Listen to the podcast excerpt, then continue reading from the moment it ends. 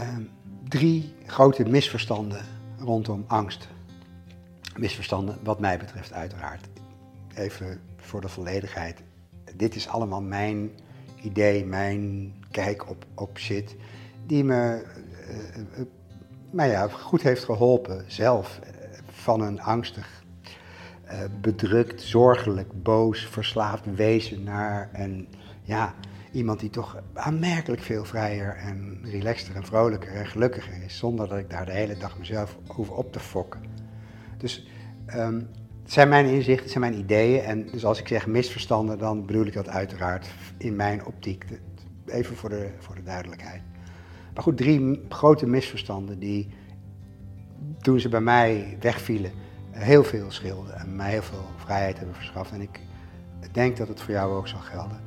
Um, misverstand 1. Ehm, angst. Uh, als we het hebben over chronische angst, even in dit geval, um, is misverstand is dat het een ziekte is. Een, een aandoening, een stoornis. daar ben ik het volstrekt niet mee eens. en ik snap dat voor heel veel mensen dat misschien kan overkomen als uh, respectloos. En zo bedoel ik het uiteraard niet. Uh, ik wil je juist uh, kracht geven, ik wil je ondersteunen. Ik wil je niet iets ontnemen. En ik kan me voorstellen dat voor, voor, voor, voor een aantal mensen is het idee dat waar ze uh, gebukt onder gaan, dat dat, dat dat een soort biologische oorzaak heeft, is prettig. En sterker nog, in, in de wereld waarin stigma's en, en taboes nog best wel belangrijk en, en heftig zijn, prevalent zijn, um, kan het idee dat je kunt zeggen dat komt daardoor, is, is, is in sociaal, gezien, som, sociaal opzicht gezien soms handig en, en prettig. Het kan je wat rust geven. Je kan, hè, eerst ben je alleen maar onrustig en bang en je snapt er geen zak van. En op een gegeven moment kom je ergens en iemand zegt dan tegen je, ah, dat is een stoornis. Dan denk je, ja, dan weet ik het. Dus dat, dat snap ik. Daar, daar ben ik ook geweest. Het is alleen niet waar. Um, het is niet een stoornis, het is een misverstand angst en onrust en stress uh, zijn het resultaat van drukte in ons hoofd. Het is uh, de echo van het verhaal wat we op dat moment onszelf vertellen over de wereld. Het is een mentale energie die zich fysiek vertaalt. Dat is wat er speelt. Het is niet een, een, een, een ding in je hoofd, een beest, een, een klont cellen, een, een, een monster die die, die het op je gemunt heeft en het, en het steeds erger maakt. En het probleem met diagnoses en met de terminologie in de mentale gezondheidszorg is dat uh, de namen voor uh, een willekeurig gekozen groepje symptomen, want dat is wat het is, die naam voor de collectie van symptomen keert zich uiteindelijk tegen ons als mensen niet weten dat angststoornis een naam is voor een aantal symptomen, maar niet de oorzaak van die symptomen. Dat is iets totaal anders, 180 graden anders. Toch dacht ik, toen ik werd gediagnosticeerd en toen ik hoorde je hebt een stevige angststoornis, dacht ik jarenlang dat als ik me ongemakkelijk voelde en gestrest voelde en slecht voelde, dat dat kwam door mijn angststoornis. Door dat ding in mij dat mijn leven aan het verzieken was. En uiteindelijk kon ik alleen nog maar naar de wereld kijken door de bril van iemand met een angststoornis. En dat kreeg ik iedere keer teruggekoppeld door mijn eigen onrust. De labels die in de mentale gezondheidszorg gebruikt worden zijn behulpzaam in die zin dat je eh, op die manier een beetje kunt praten over clusters symptomen. Maar wat de meeste mensen meestal niet weten als ze die labels opgeplakt krijgen, is dat eh, waar ze last van hebben niet veroorzaakt wordt door het label, een mentale stoornis is niet een afwijking.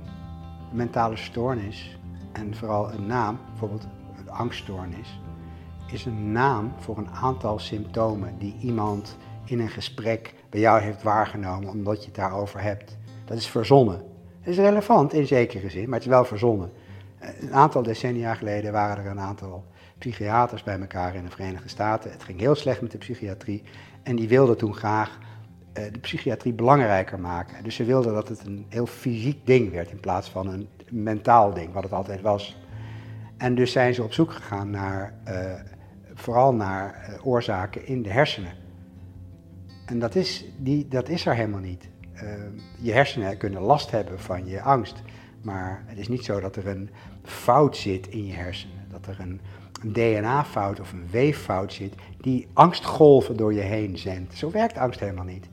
En toch is dat vaak wat mensen denken als ze zo'n stoornis uh, opgeplakt krijgen. En laat ik een, een voorbeeld geven van het, misverstand. Het is alsof je ergens een, een pluk huizen ziet staan en dat iemand zegt, oh, allemaal huizen. Dat je ja, dat komt door het dorp. Dat je dus zegt, het dorp veroorzaakt huizen. Nee, een bepaalde hoeveelheid huizen bij elkaar noemen we een dorp. Het is 180 graden anders.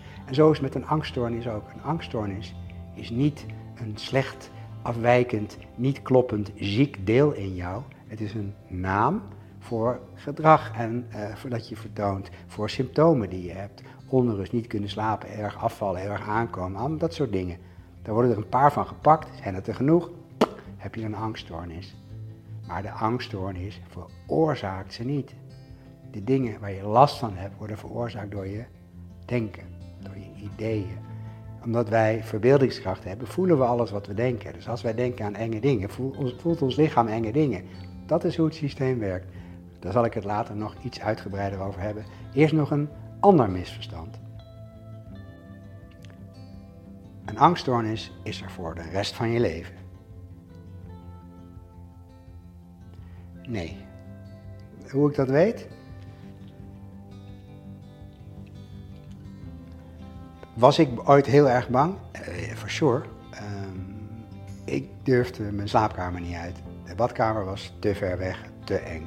Ik durfde helemaal niks meer. Het begon met angst voor grote open ruimtes en dat sloop langzaam via angst voor in de tram zitten, uh, in de bus zitten, uh, in de auto zitten, in het vliegtuig zitten, op de fiets zitten, kleine ruimtes, grote ruimtes, grote mensen, kleine mensen. Uiteindelijk, en door de jaren heen werd het meer en meer en meer en meer. Daar zal ik het straks ook nog even over hebben, hoe dat werkt. En ik was, en van mijn wereld bleef niets over. Nu is dat volstrekt anders. Dus dat waar ik zo gigantisch onder gebukt ging al die jaren, wat een ontzettende impact had onder mijn leven, is helemaal weg. Volledig. Heb ik nog wel eens angst en onrust? Ja, de. Maar vind ik het erg? Uh, nee. Dat is de menselijke ervaring. Het is geen probleem. En omdat ik er niet op zit te knauwen en omdat ik er niet in blijf hangen en omdat ik het niet belangrijker maak dan het is, wordt het niet chronisch meer. Dus het idee dat je een angststoornis hebt voor de rest van je leven, en daar zit je dan maar gewoon aan vast, is bullshit. Echt. En dan uh, misverstand 3. En dat misverstand hangt heel erg nauw samen met uh, misverstand 2. En dat is dat je uh, moet leren leven met je angststoornis. Nee, dat hoeft helemaal niet. Als je het graag wil je kan beter zorgen dat je snapt wat het is, hoe het ontstaat, wat het veroorzaakt, wat er werkelijk achter zit, uh, wat het systeem is, wat het proces is, waardoor je voelt wat je voelt, wat het misverstand is. Maar als je dat weet, als je dat voelt, als je, dat, als je dat snapt op een gevoelsmatig niveau, dan is er geen angststoornis meer. Want dan hou je het niet meer in stand. Dan ga je niet meer de hele dag verkrampt rondlopen. Dan weet je wat het is. En dat kan absoluut wat tijd kosten. Daar wil ik heel reëel in zijn. Zeker als je heel erg lang bang bent en als angst een superbelangrijk onderdeel van je leven is geworden. Dan, uh, dan kan het een tijdje duren voor je durft te ontspannen. Voor je de, de koppelingen die je hebt gelegd met de wereld om je heen uh, weer een beetje kan verzachten. En zodat je die verbanden niet meer zo ervaart. Dat kan absoluut tijd kosten, maar het kan ook heel snel gaan. Wat ik, wat ik zelf zag is, eh, toen, toen ik de inzichten kreeg die ik nu met je deel en die ik met mijn klanten ook deel, toen ik die kreeg, viel een groot deel van mijn chronische angst eigenlijk meteen weg. 70% of zo, minimaal was gewoon verdwenen. Omdat ik ging van iemand die de wereld niet vertrouwde naar iemand die snapte dat hij zijn angsten zelf creëerde. Dus mijn angst voor de wereld was eigenlijk al in één klap heel veel minder. Dus moet je leren omgaan met je angst? Nee. Dat is beneden je stand. Leren omgaan met je angst is te veel respect voor het misverstand. Dat hoeft helemaal niet. Dat blijft dat, ja, dan laat je het een ding zijn. Oeh, de angststoornis, daar moet ik mee leren leven. De angststoornis, nogmaals, is een, een heel pijnlijk misverstand. Dat is wat het is. En als je dat weet en als je dat ziet, is het geen angststoornis meer. Dus dat het het best haalbare zou zijn dat je ermee om kan leren gaan met allerlei trucjes en gedragstherapie en tapping en, en, en, en koude baden. Allemaal dingen die super prettig kunnen zijn. Maar dat je ermee om zou moeten leren gaan door allerlei trucjes toe te passen als de angst komt en, en het maar te onderdrukken en ergens een, een, een klein pilletje nemen als het echt uit de hand loopt. En dat is symptoombestrijding. En eigenlijk is dat onbewust een teken dat dat wat je bevecht waar is, werkelijk is, een echt monster is en dus een solide entiteit is. En dat is simpelweg niet waar. Strijden tegen je angst is het stomste wat je kunt doen, want dat houdt het alleen maar in stand. En, en ook dat uh, zal ik nog waarschijnlijk benaderen in een ander filmpje. Dus dit waren drie misverstanden die toen ik ze eenmaal zag, doorzag, ontzettend veel vrijheid verschaften en lucht